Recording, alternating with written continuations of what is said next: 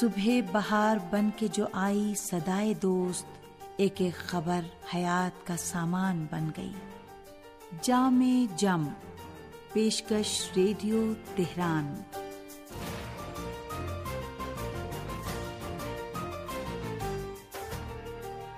عزیز سامعین محمد و علیہ محمد پر درود و سلام۔ آپ کی صحت و سلامتی اور ایک اچھے دن کی دعا کے ساتھ پروگرام جامع جم لے کر حاضر ہیں۔ حسین اختر کا سلام قبول کیجیے۔ خدا بند عالم قرآن کریم میں ارشاد فرماتا ہے، تمہاری عورتیں تمہاری کھیتیاں ہیں، لہذا اپنی کھیتی میں جب اور جس طرح چاہو آ سکتے ہو، مگر شرط یہ ہے کہ کھیتی برباد نہ ہونے پائے۔ سنتے رہیے جامع جم۔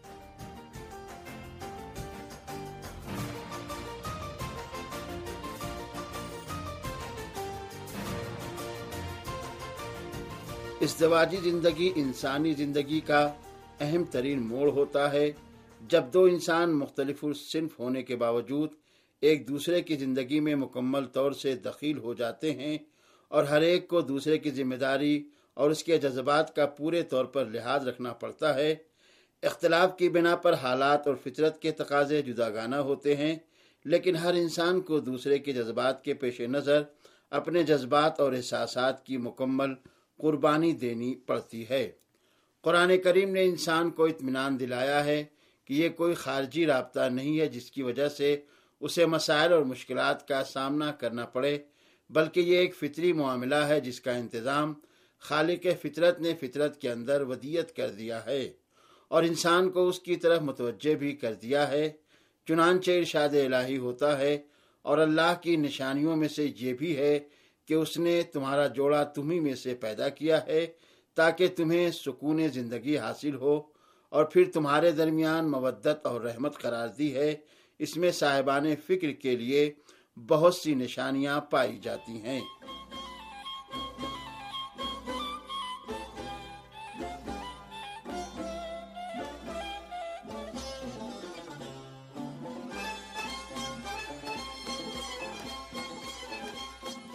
بے شک اختلاف صنف اختلاف تربیت، اختلاف حالات کے بعد مودت اور رحمت کا پیدا ہو جانا ایک علامت قدرت و رحمت پروردگار ہے، جس کے بے شمار شعبے ہیں۔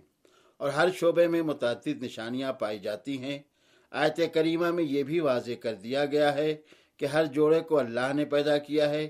یعنی یہ مکمل خارجی مسئلہ نہیں ہے، بلکہ داخلی طور پر ہر مرد میں عورت کے لیے اور ہر عورت میں مرد کے لیے صلاحیت رکھ دی گئی ہے تاکہ ایک دوسرے کو اپنا جوڑا سمجھ کر برداشت کر سکے اور اس سے نفرت اور بیزاری کا شکار نہ ہو۔ اور اس کے بعد رشتے کے زیر اثر مودت اور رحمت کا بھی قانون بنا دیا تاکہ فطری جذبات اور تقاضے پامال نہ ہونے پائیں۔ اور یہ قدرت کا حکیمانہ نظام ہے جس سے علیحدگی انسان کے لیے بے شمار مشکلات پیدا کر سکتی ہیں۔ چاہے انسان سیاسی اعتبار سے اس علیحدگی پر مجبور ہو یا جذباتی اعتبار سے قصدن مخالفت کرے، اولیاء خدا بھی اپنے ازدواجی رشتوں سے پریشان رہے ہیں۔ تو اس کا راز یہی تھا کہ ان پر سیاسی اور تبلیغی اعتبار سے یہ فرض تھا کہ ایسی خواتین سے عقد کریں اور ان مشکلات کا سامنا کریں تاکہ دین خدا فروغ حاصل کر سکے اور کار تبلیغ انجام پا سکے۔ فطرت اپنا کام بہرحال کر رہی تھی۔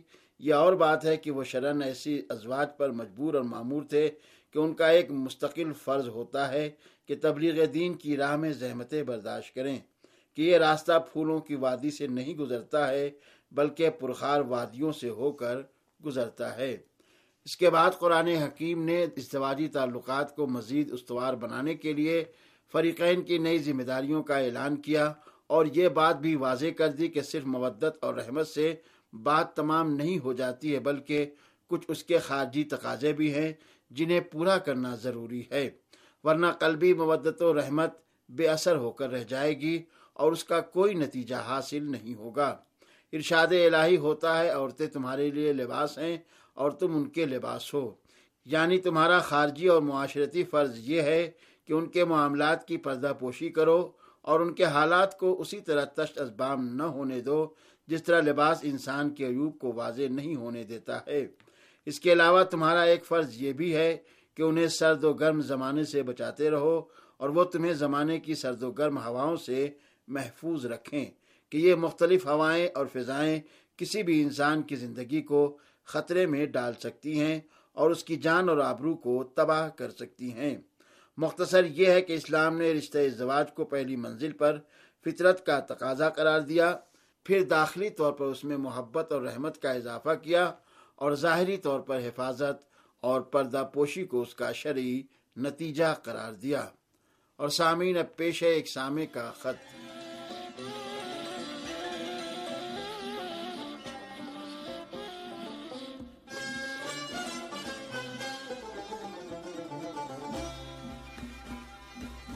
محترم پرنس افضل شاہین صاحب Sutlej listeners club Bahawalnagar, Punjab, Pakistan سے لکھتے ہیں کہ ہمیں ریڈیو تہران کے جو پروگرام پسند ہیں، ان میں یادوں کے جھروکے، بزم دوستاں اور جامع جم شامل ہیں۔ نئے عیسوی سال کی مبارکباد قبول فرمائیں۔ لیاقت علی آوان صاحب کا بہت بہت شکریہ کہ وہ ہمارے خط آپ تک پہنچاتے ہیں۔ اب ہم لوگوں کے خطوط واٹس ایپ کے ذریعے آپ تک فوراً پہنچ جاتے ہیں۔ شکر ہے، ورنہ ڈاک کا تو بہت ہی برا حال تھا۔ بہرحال خطوط کا سلسلہ جاری رہے گا۔ ہمیں دعاؤں میں فراموش نہ کیجیے گا۔ اور سامعین محترم، پرنس افضل شاہین صاحب کے شکریہ کے ساتھ اب پیش ہے ایک کہانی۔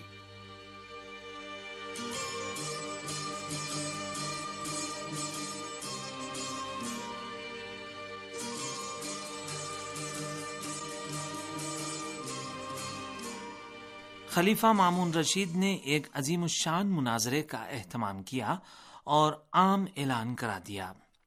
ہر شخص اس عجیب اور بظاہر غیر مساوی مناظرے کو دیکھنے کا مشتاق ہو گیا، جس میں ایک طرف ایک آٹھ برس کا بچہ تھا اور دوسری طرف ایک آزمودہ کار اور شوہر آفاق قاضی۔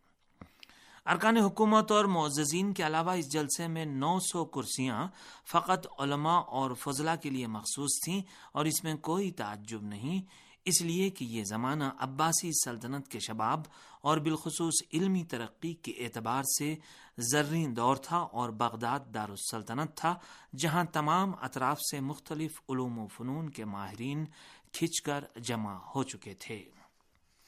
اس اعتبار سے یہ تعداد کسی مبالغے پر مبنی معلوم نہیں ہوتی۔ مامون الرشید نے حضرت امام محمد تقی علیہ السلام کے لیے اپنے پہلو میں مسند بچھوائی، جبکہ سامنے یا ابن اقسم کے لیے بیٹھنے کی جگہ تھی۔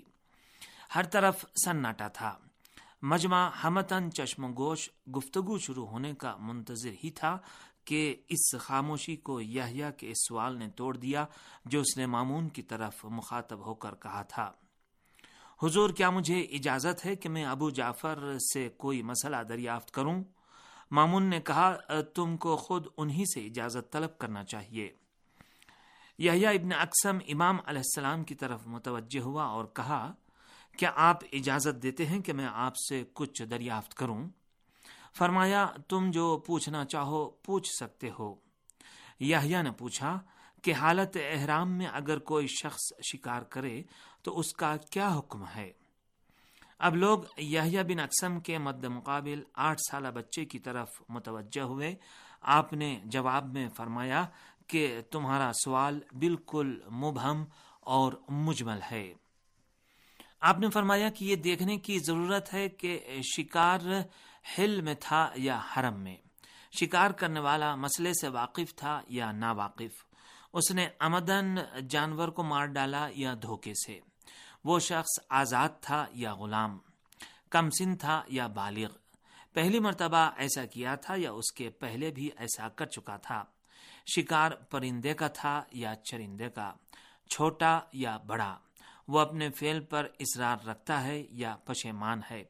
رات کو یا پوشیدہ طریقے پر اس نے شکار کیا یا دن دہاڑے اور اعلانیہ طور پر۔ احرام عمرے کا تھا یا حج کا؟ جب تک یہ تمام تفصیلات نہ بتائی جائیں، اس مسئلے کا کوئی ایک معین حکم نہیں دیا جا سکتا۔ یہ فقی مسائل پر کچھ نہ کچھ دسترس رکھتا تھا۔ وہ ان کثیر التعداد شیقوں کے پیدا کرنے ہی سے خوب سمجھ گیا کہ یہ مناظرہ اس کے لیے آسان نہیں ہے۔ لہذا اس کے چہرے پر ایسی شکستگی کے آثار پیدا ہوئے جن کا تمام دیکھنے والوں نے اندازہ کر لیا۔ اب اس کی زبان خاموش ہو چکی تھی اور وہ کچھ جواب دینے کے قابل نہ تھا۔ مامون نے اس کی کیفیت کا صحیح اندازہ لگا کر اس سے کچھ کہنا بیکار سمجھا اور حضرت امام محمد تقی علیہ السلام سے عرض کی کہ پھر آپ ہی ان تمام شقوں کے احکام بیان فرما دیجیے تاکہ سب کو استفادے کا موقع مل سکے۔ امام علیہ السلام نے تفصیل کے ساتھ جو احکام تھے بیان فرمائے، جن کو سن کر نہ صرف یحییٰ بن اقسم بلکہ مجمع میں موجود ہر شخص رسول اللہ صلی اللہ علیہ و وسلم کے گھرانے کے اس کمسن فرد کی قابلیت اور علمیت کا اعتراف کیے بغیر نہ رہ سکا اور خلیفہ مامون نے تو اسی وقت اپنی بیٹی ام الفضل کا عقد آپ کے ساتھ کر دیا۔